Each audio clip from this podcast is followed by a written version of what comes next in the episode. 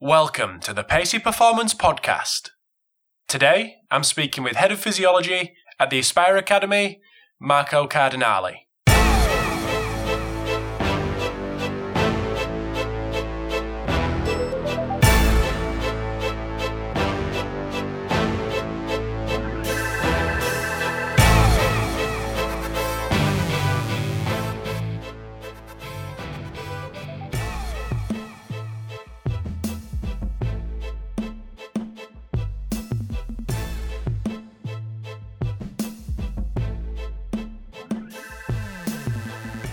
Thanks for tuning in to the Pacey Performance Podcast. So, really privileged this morning to speak to Marco Cardinale, who is the head of uh, sports physiology at Aspire. So, welcome to the podcast, Marco.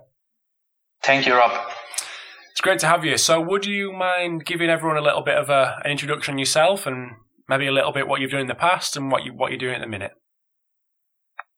Okay, um, I'll I'll try to do it very very quickly. Um, so education wise, uh, I, I started studying in Italy where I got my first degree in uh, sports science. Uh, then I went to study a master's degree in the United States in Alabama at the US Sports Academy.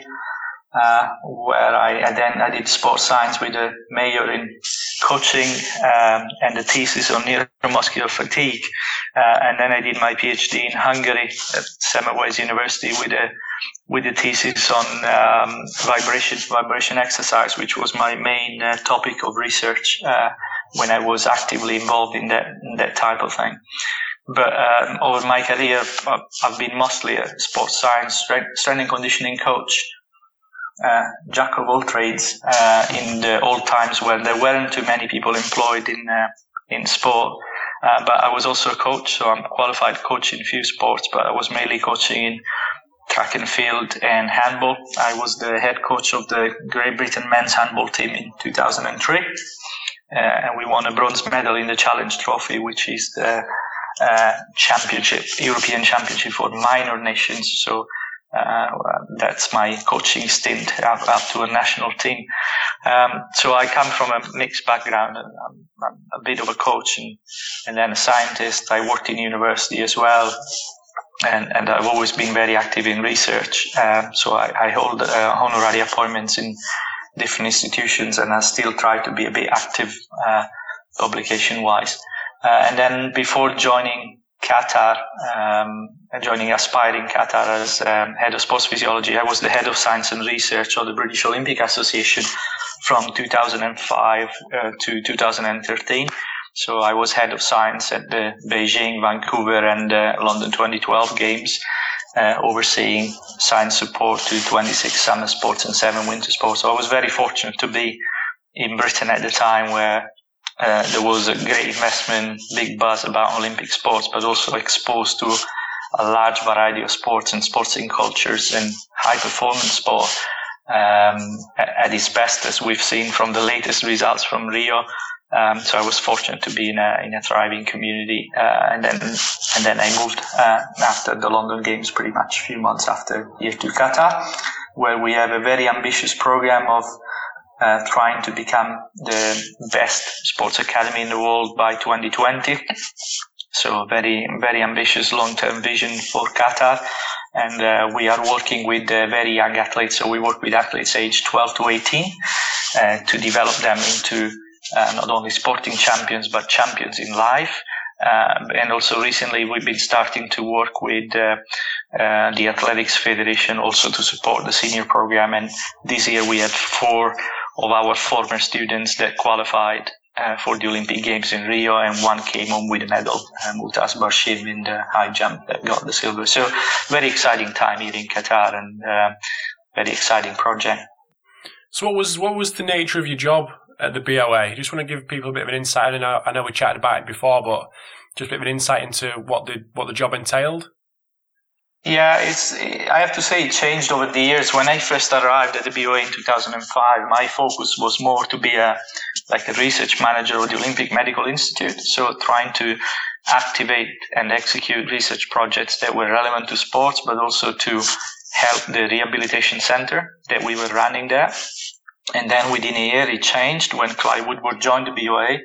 uh, my job title changed to head of sports science and research. So uh, again, I had a more expanded role to look into specific projects to aid sports um, and sports performance, work alongside UK Sports Research and Innovation team and, and work with the institutes, so the Scottish Institute of Sport, the Welsh Institute, and the IS, um, to support athletes with project-based support. And also my, my main role was to prepare and, um, and deliver sports science services at the Olympic Games and in holding camps. So the first big project was the holding camp in Macau, uh, leading into the Beijing Games and then uh, holding camp in Lake Placid and uh, Olympic Games in Vancouver, and then uh, uh, holding camp in Loughborough and Olympic Games in London. So uh, mostly project-based support. So I couldn't be involved day to day with any sport because I had to look after 26 summer and seven winter sports.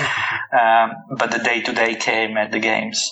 Um, so very, very exciting time to be there. I had so many amazing colleagues looking back to what we've accomplished in, in eight years has been uh, has been absolutely amazing. So coming from someone who's very much been on the inside of the of Team GB, and apologies to anyone that's not listening from uh, from Great Britain because we're going to talk a little bit about it just because of the success recently. But why why has there been so much success, especially over the last well um, couple of Olympics uh, at Team GB, and what what's kind of changed, if anything's changed? Yeah, this, I think the biggest change is the lottery funding. Lottery funding has allowed uh, most of all athletes to be full time. And that's a game changer, you know, when athletes, especially the, the ones that have the capacity to, the capability to win a medal, can be full time. That, that is a game changer. Uh, funding has also helped to professionalize some of the national governing bodies, to employ coaches full time, and also to create a network of experts that could support sport on a daily basis. You know, many, many national governing bodies before didn't have a lot of access to physiotherapy service, to medicine, to science, whether now thanks to the the service that the institutes do, uh, you know, they can access uh, very good expertise uh, when and if it's needed. So funding, I think, is the is the is the main thing uh, because athletes are full time; they can dedicate their life to it, and and they have a number of people full time around them to help them uh, accomplish what they can. And then the second thing has been because of the funding and because of the drive and the ambition uh, to finish first fourth in the medal table, which was the ambition in London, and then now with the results of being second, which is uh, unbelievable. Um, there has been this drive to look for things that could make the difference. Of course, legal uh, things that could make the difference. Um, and so th- there's always been, when I was there, there was a, a, community that was meeting regularly. So all the key sports scientists of the key sports would meet regularly to look at things that could be done better, projects to improve performance. So th- there is a culture of high performance, trying to get better, trying to look where the gains are and trying to improve the service and support that goes to athletes. And then last but not least, uh, I think, having experienced uh, two or three different nations, uh, the, the, way the Olympic team is organized going into the games is, I, I, think, is the best organized team in the world, probably on par with the US team. So when athletes get to games time, they are really very well looked after. There is a, fantastic environment that is built for them. They have access to the best training facilities near to the Olympic villages. They have access to the best services when they when the games are happening. So uh, it seems that the system is good enough to to to help athletes accomplish what, what they need to accomplish. So it, it, there's a lot of people that are involved from different parts of the world. There's been a first um, an employment drive uh, employing people from abroad because there wasn't the experience in uh, in the UK at the time. But now there's a lot of young practitioners that came through the system that have shown that they can do it incredibly well. And uh, I, I, hate to name names because I always miss a lot of people, but Ben Rosenblatt they did so well with um, British um, uh, the British team, the hockey the hockey team. They won gold in the women's tournament. Uh, ben, I employed Ben as a as an intern uh, on a fast track practitioner program. I think must have been 2006 or seven as the first rehabilitation manager, which is a, a position I created in the British sporting system. And of course, Ben has taken on so much on board and is done incredibly well and developed into a, a fantastic practitioner. And there are so many like that. So in a way, it's good to see a bit of legacy hmm. um, that that is growing. Um, so I think the secret is this: it's uh, funding uh, a system that craves for accountability. So everything has to be justified, uh, and and the community of people that are willing to to do things. And last but not least, it's uh, the UK is actually very good from a scientific standpoint. There are some outstanding universities, not only in sports science but in many other fields. So in my previous job, we could access to expertise that other countries can only dream of. Uh, and, and this is, I think, another thing that helps uh, the British Olympic team. So how do we? How does the? Uh, how does Team GB? How does Team GB follow this? So from a performance point of view, how are we going to move forward into 2020 and do even better? Uh, I have to say it's, and this is going to be an interesting one because, of course, Rio Olympics are a bit different from other Olympic Games because of the Russian effect. So Russia couldn't compete in, in quite a few sports, and that has changed the, the, the medal availability in a way. Um, with more strict doping controls, uh, I think things will change for the good uh, of sport. So a nation that does things clean, like like the UK, can only get better.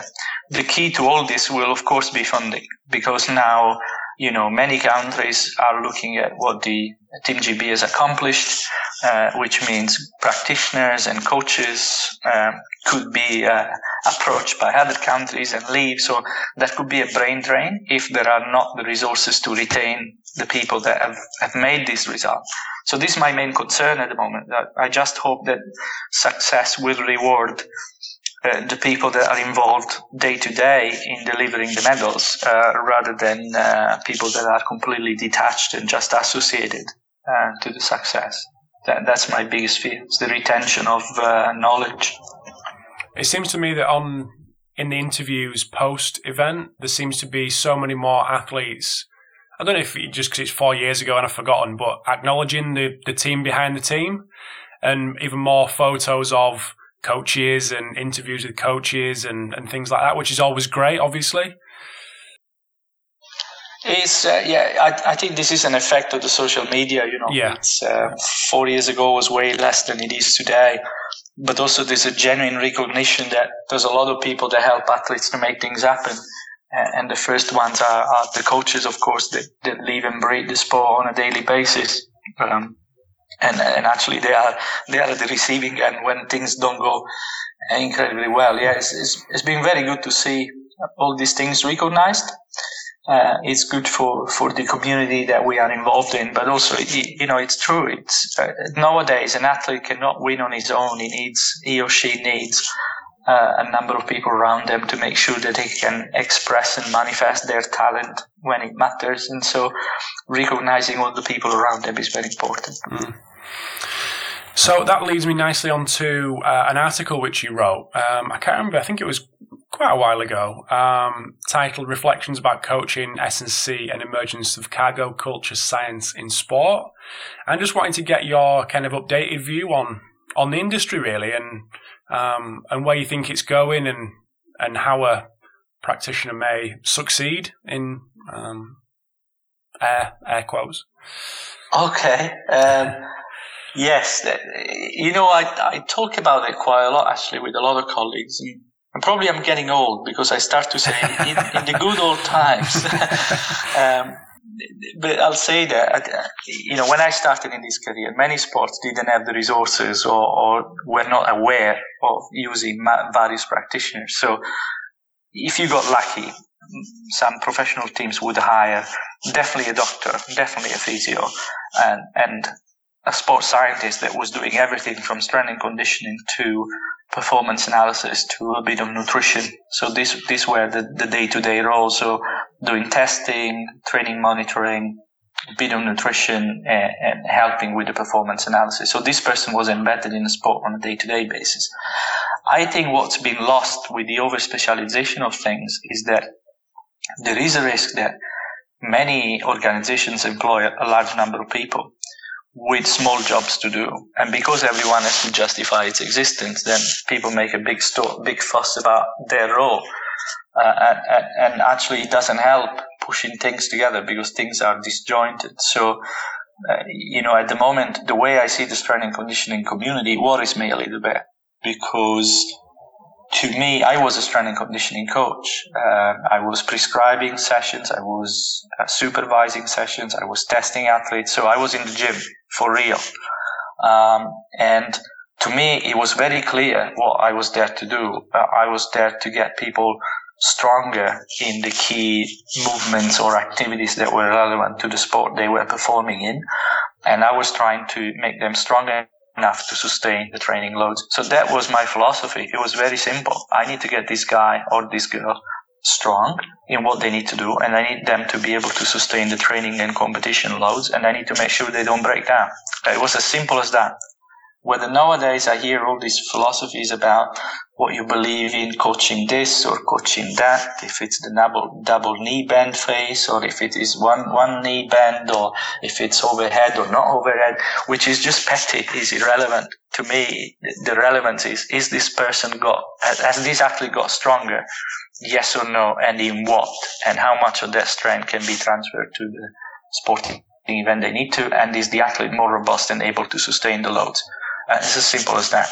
Uh, so I think we're getting lost in philosophies, mambo jumbo, uh, wrong terminology. There is still a lot of people that test athletes. They don't understand the difference between force and power. Uh, there's a lot of terms that get thrown out there that don't exist or, or have no scientific basis for, for their existence. Um, so there's a lot of semantics where things get lost in. So it, it worries me, which is going. So to me, the strength and conditioning community, instead of leaning more towards science and evidence, it seems to me that at times leans more towards, you know, a bit coaching, but the, the wrong side of it, you know, the right side of coaching is about teaching somebody to do things better that's coaching to me. You know, you, you develop somebody to do things better. You coach them to get better. But I should have some evidence, like, did they get better for real? Or is it just in your head? Uh, whether now I see a lot of things going more into, you know, black magic type of thing. Oh, they got really better at this and there is no evidence to sustain that. Or I'm, I'm doing this technique because, you know, I'm doing this functional thing shaking a rope because he's going to get better at running. And he's like, well, really?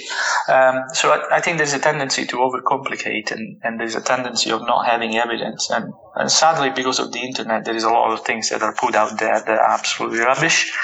So that worries me um, in the strength and conditioning community. But you know, there, there is some outstanding practitioners, and then I think the difference between good and bad practitioners is still the, the guys that can have evidence of thinking and gathering evidence are still the best practitioners to me. So it doesn't mean that you always get it right, but you have enough evidence to show what doesn't work as well. and I think this is what's missing. So do you think coaches are overcomplicating it because of that specialization and, and the the necessity to justify people's jobs, justify your job? I, I think there's a plethora of things. Uh, one is, of course, you know, if you bamboozle the athlete at times, uh, you know, they, they might believe in what, what you told them and, and they get better, which is, you know, an outstanding placebo effect. And I think it's actually a good quality a coach should have. You know, a coach should convince athletes that what they're doing is absolutely what they need to do. And, and, and, you know, if you have that great relationship, it's a great thing. So I don't see any negatives there. The negatives I see is when people propose training sessions or training regimes with actually no understanding if it works or not, or no evidence for it just because somebody else does it or because I, I think it's good. But then they don't collect enough information to see and assess if this approach is actually working and what it's doing. And so I, I sit in many presentations at times of S&C coaches or coaches that talk about their philosophies, but I don't see any evidence of their philosophies working. And sometimes they only refer to uh, a result of an athlete in a competition, which many times is actually a complete fluke, has got nothing to do with what, what they've gone in the gym. Again, because there is no evidence to prove it. Mm.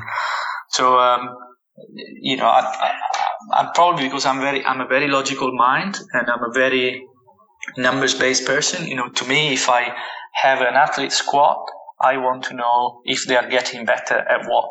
So are they squatting more? Are they squatting faster? Are they gaining range? And I want to quantify it rather than say, you know, we've been doing all this functional movement stuff and he's got, his range got better. Yeah, but it, did it?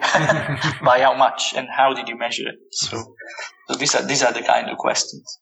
So, do you think we'll move back towards the more generalist, or do you think we're just going to get more specific and more jobs? Uh, you know, it's, I think is is a funding issue. Um, again, I don't think it's sustainable to have five or six practitioners full time embedded in a program, um, especially when there is not much for them to do. So it's not sustainable. It's not financially viable. Um, I still think that, especially in smaller operations, when there is smaller athletics groups, you're better off with one performance scientist, I call. So somebody that is able to do the day-to-day things very well. And the day-to-day things are very simple, you know. Day-to-day things with athletes are about making sure they sleep well, they are hydrated, they, they eat well. Uh, and then when they come to training, it's about monitoring the training load, and generating reports for the coaches, doing some testing when and if is necessary, writing the strength and conditioning program, and supervising and assessing their progression. So these are day-to-day activities that anybody with a sports science degree can and should do. Um, then the real expertise needs to come when there is a specific problem. So once a, a nutritionist has assessed the nutrition needs of a group of athletes and has implemented uh, a nutritional plan, what is he or she is going to do on a daily basis. Just measure if they are hydrated. That's something that the performance scientists can do.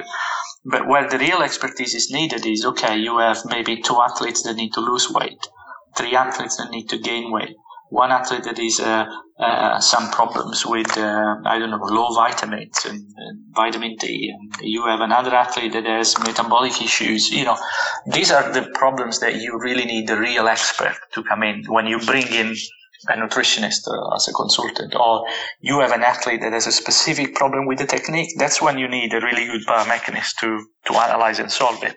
But on a day-to-day basis, what is what is a biomechanist going to do?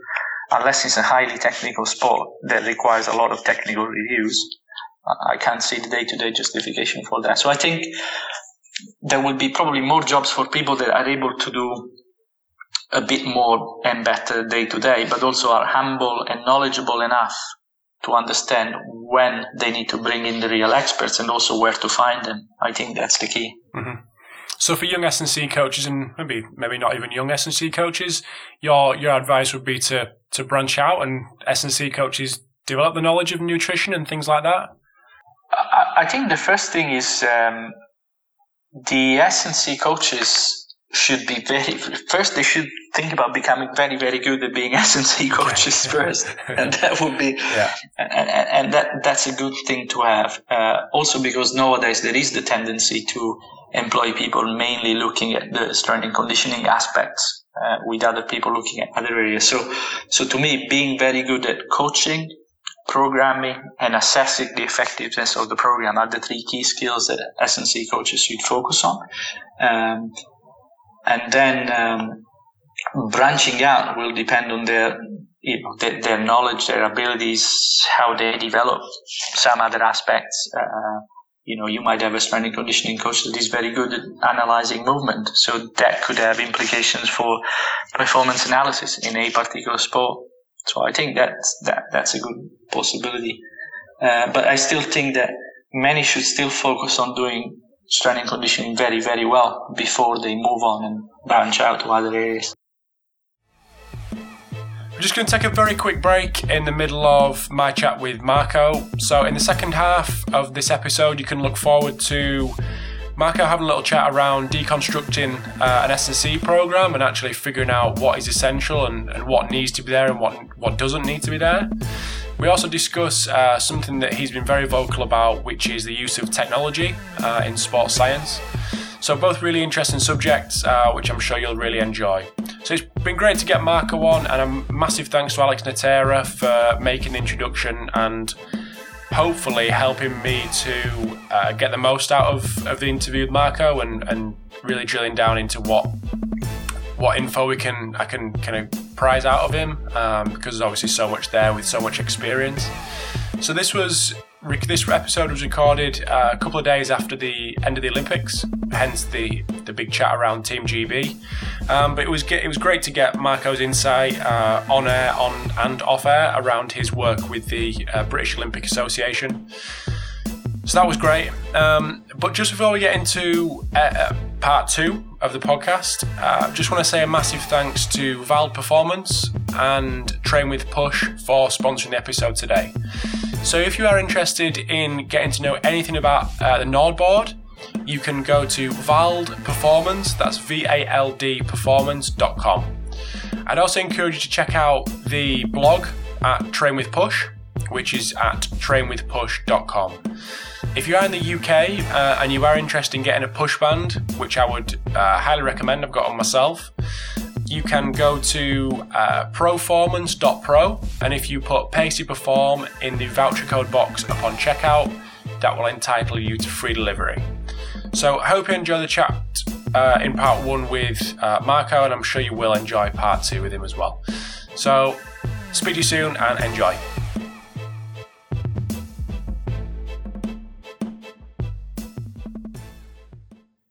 So when it comes to the uh, S&C program, one one thing that I wanted to mention that, that I fired over to you in the email was the process you go through to to figure out what matters and what doesn't matter. How would you how would you run through run us through that process? Um, uh, the the first steps uh, for me, uh, I've always been first to understand the sport I'm working in and by understanding the sport I'm working in is not only about okay finding all the scientific literature about it because that's only part of the story, uh, but is also spending time with the coach to understand the jargon, uh, how he or she coaches, how he or she structures the training, and how he or she communicates to the athlete.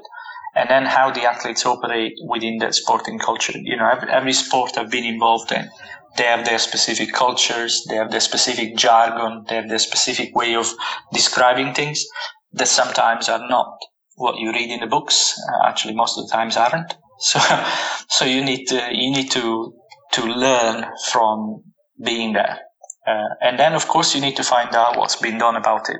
There are a lot of sports that don't have a lot of scientific literature on it. You know, if you, if you're working in snowboard cross, apart from a lot of papers on injuries, you're not going to find many papers telling you what are the physiological demands or what forces go through when you are doing snowboard cross. Uh, so what do you do? that means you have to generate that information yourself. So this this is when you need to apply science to find out more about the sport you're going to work in. Um, so this is the process. Perform a very thorough needs analysis. What needs to be done? Identify the gaps in knowledge and try to fill them up. So if there is a gap in knowledge, uh, I keep going up to the snowboard cross example. You know, if, if nobody knows what the physiological demands of doing a snowboard cross race are, then you need to go and measure it in your athletes. And that will tell you what's happening. And that will drive the process with the coach to uh, develop the program. And also you need to ask the coaching community, okay, well, why do you coach them that way? Why do you think it's appropriate? And in many sports where there is a, not a lot of um, information about, coaching happens by transfer of culture from athletes to coaches. So athletes experience something, then they retire, they become coaches, and they keep repeating.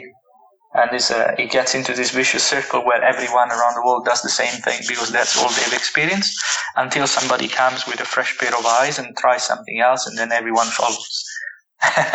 so, uh, so it's. Uh, I think this is the process of discovery, going through experiences in the field and then trying to find as many information as possible on, on the science of it. And when they're not there, try to find somebody that can help to, to describe it with science. Mm-hmm. So another thing I wanted to mention was, um, and something I think I think you've been quite vocal about is the the technology in sport. Do you? I mean, I just put on the email a history lesson question mark. I mean, and it's something that you've mentioned quite a bit, especially around the um, kind of velocity based training and things like that. Do you just want to give us a bit of a, a history lesson of of your experience using technology uh, in the in the uh, in the roles that you've had? Yeah, it's um, well, my my personal history. My my first job was in um, 1994, and in 1993 uh, I, I graduated in, my first degree uh, in Italy, and I was working um, probably one of the first laboratories of strength research uh, with Professor Bruno Cacchi, which at the time was the technical director of the Italian track and field team, and uh, we had a lab that was assessing strength, upper body, lower body strength. And the equipment we were using was a variety of devices uh, mounted on Smith machines type of equipment with uh, photocells that were measuring the velocity of the bar or the velocity of the implements. We had a device to measure shot putters, uh, a device in which on the rail we mounted a variety of objects that could be thrown. So we were looking at upper body uh, power and lower body power. And also we were using the contact mats, which were developed by Carmelo Bosco in the 70s. So, you know, measuring jumping, decline in jumping and power ability, uh, power up during throws, the decline in velocity during repeated throws with different combinations of set and reps was something we were doing every day. And it was 93. uh, and then in 94, um, Professor Bosco developed a device uh, called the BioRobot, which provided real-time feedback when people were lifting. He wrote a paper about it in 1995, a validation paper of this technology. And, and it's amazing. We, we've been using it for years uh, on a day-to-day basis, testing athletes, and also we had athletes training in our facility. Uh, you know, athletes that were going into the Barcelona Olympics uh, were coming to our facility to train and and be assessed with this kind of method. So we were telling them, you know, what was the load with the highest power output. We were telling them when their uh, repetitions were going down uh, at 95% of their maximum speed or 95% of the maximum power. So this was 92, 93. um, and at the time to run something like that, you had a very large uh, desktop computer on Windows 3.1. this is really archaeology of uh, computing, which took a, a, bit to boot up, and then the software was uh, written in MS DOS. So it, it, didn't look great, but the printouts were, uh, you know, series and series and series of numbers, and then Excel was into the first versions, so you could graph few things. So you know, this this was used a lot, uh, and then uh, Rob Newton developed the innervation system, uh, which became very popular, again, similar to, to what we were doing. And then there is now a plethora of accelerometers and coders and iPhones that you can attach. But it's fascinating how people talk about it as a new thing when we were really doing it in 92, 93. And I'm sure before us, there, there were other people doing it in other countries. So sometimes we go with fashion and we think we are, we are innovating things. Uh, but in reality, that these things have been there, have been there before. And other equipment that I was using was uh, heart rate monitors because the first ones came out at the time and they were the first, the first uh, portable lactate analyzers. So this technology has been around for, for ages and still there are people that you know think it's new to, to look at heart rate or heart rate variability or, or, or take a blood sample. I, I think we're still waiting for the big step change in terms of technology. Uh, the only big step change has been GPS is becoming much more available and easy and smaller and with good batteries that could be worn by players. But uh, in many sports, we're still waiting for it. You know, in indoor sports, there is still not much that can be done to really accurately track and quantify the movement of players. And in terms of uh, biological measurements, there is a very limited information that we can get. So, what do you see that big, apart from the ones you've just mentioned? How, what do you see that big step change being over the next couple of years? I'm I'm writing a, a review at the moment for um, International Journal of Sports Physiology and Performance, uh, which is uh, pretty much uh, uh, a summary of my talk here at the Training Load Conference. But um, I'm adding a lot of information on a lot of skin-based sensors that are being developed at the moment.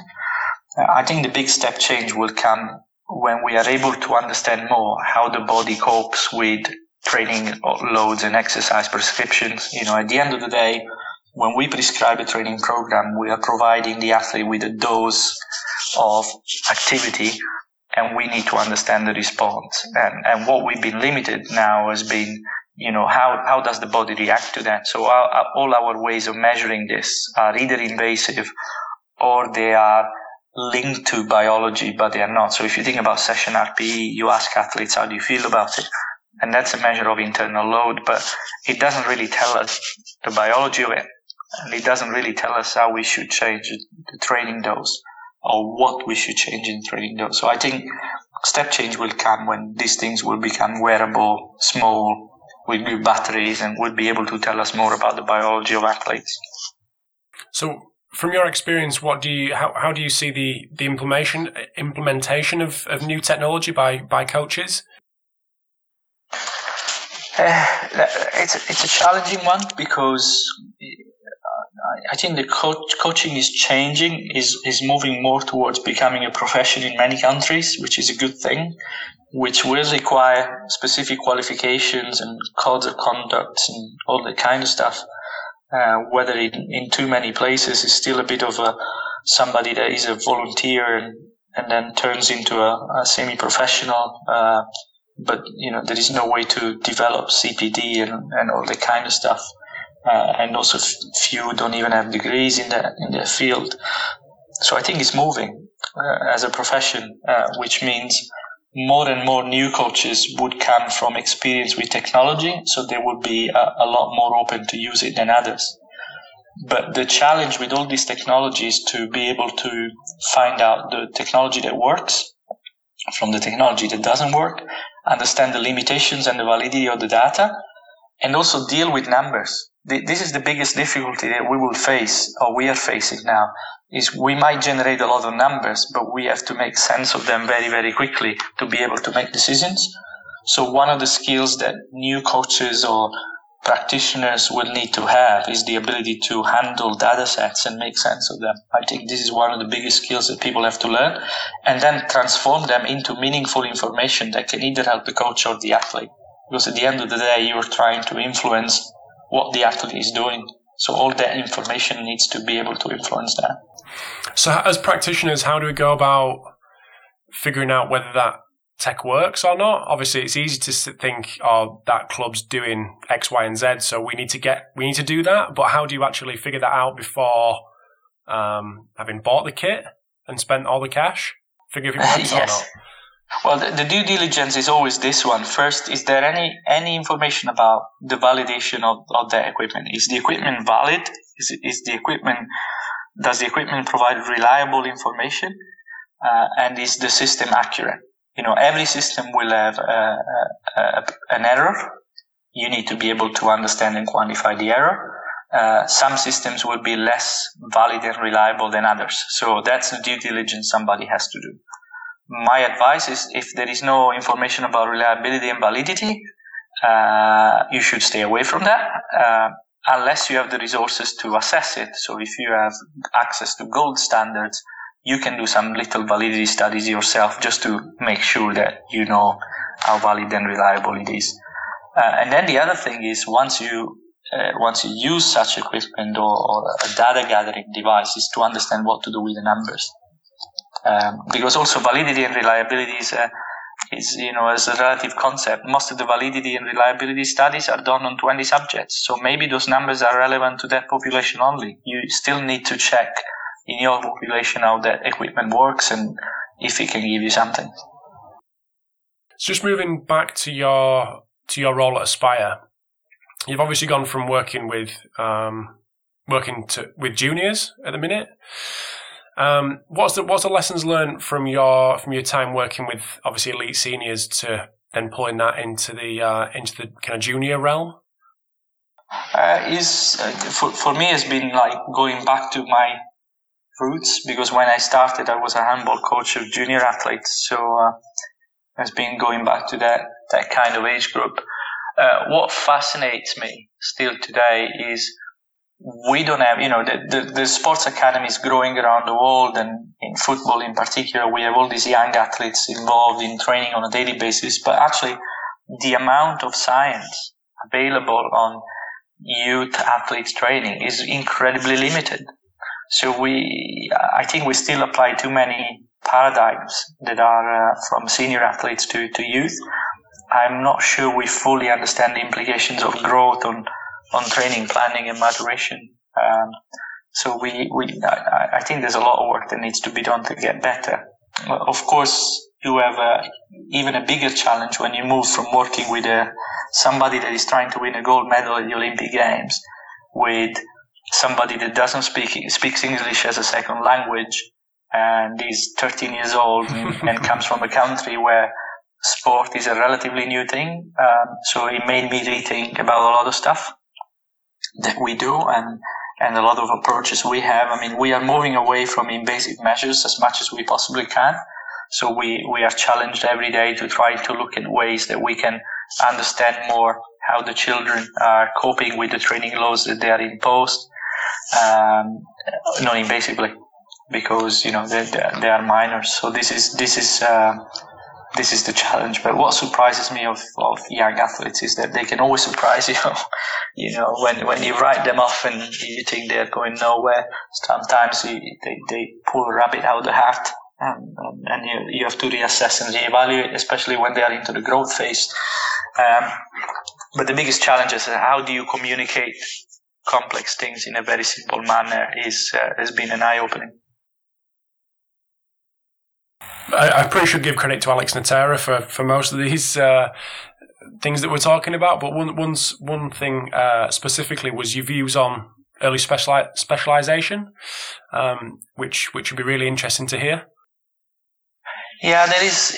You know, this is this is a big risk in uh, in youth sports, and I think it doesn't help the fact that the IOC has put the Youth Olympic Games on, uh, because of course there would be there'll be a drive to, to get people to win medals at those games.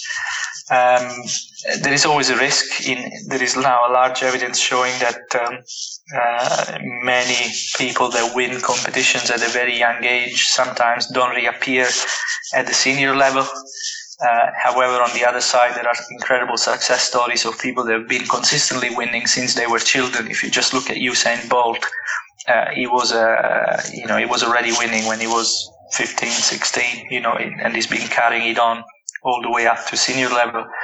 Uh, but for each Usain Bolt, there's probably about 50 to 60 kids that disappear um, because they get selected based on um, early maturation. So there are some sports where you need to early specialization. You know, you're not going to succeed in gymnastics if you start doing gymnastics seriously at 16 years of age. Uh, you, you got no chance um, in the sports I'm closely involved with, uh, I think in athletics you can you can be a generalist developing a lot of skills, but you can see at a very early stage if somebody's more a sprinter than an endurance runner.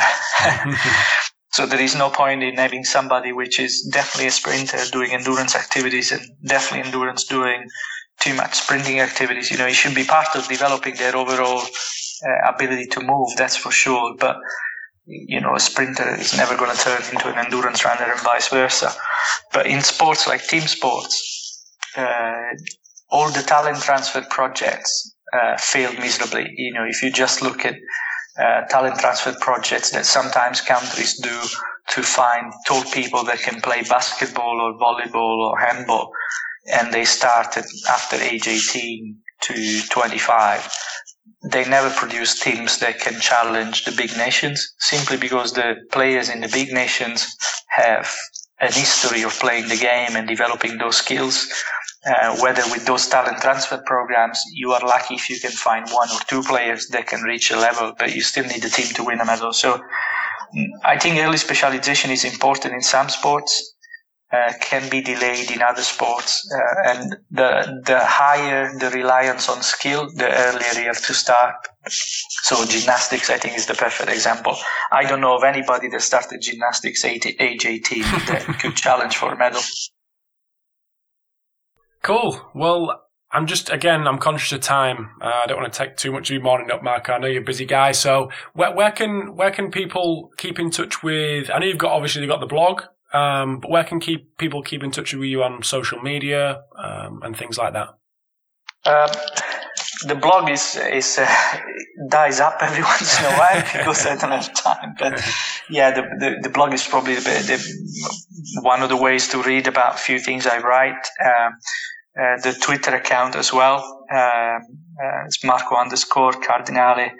Um, but I try to uh, every time there is a, a paper published or, or a conference I, I, go to speak, I, I tend to share it on the on the blog or on the on the social media channel. So if they want to follow me, that's that's probably the easiest way. But I'm, I'm very open to people contacting me. So um, my uh, email addresses are available uh, on LinkedIn. Um, and I think it's very easy to find them anywhere else. So if anybody has any particular question or, or doubt or some advice they want, they can always contact me. Brilliant. Well, again, like I say, I really appreciate your time, um, and thanks for uh, thanks for coming on having a chat. Thanks a lot. Thanks for your time. Thanks, mate. Speak to you soon. Bye. Bye, mate. Bye. Thanks for tuning in to episode 102 of the Pacey Performance Podcast. Just before I let you go, I want to say a massive thanks to both Train with Push and Vald Performance for sponsoring the episode today. So uh, the the podcast couldn't go ahead with it without these guys' support. Um, so really appreciate them, and I would encourage you to check them both out at valdperformance.com and trainwithpush.com. So I've got some exciting guests coming up, hopefully as always, over the next couple of weeks. Um, so really look forward to chatting to you soon. Hope you enjoyed this episode, um, and I'll speak to you later.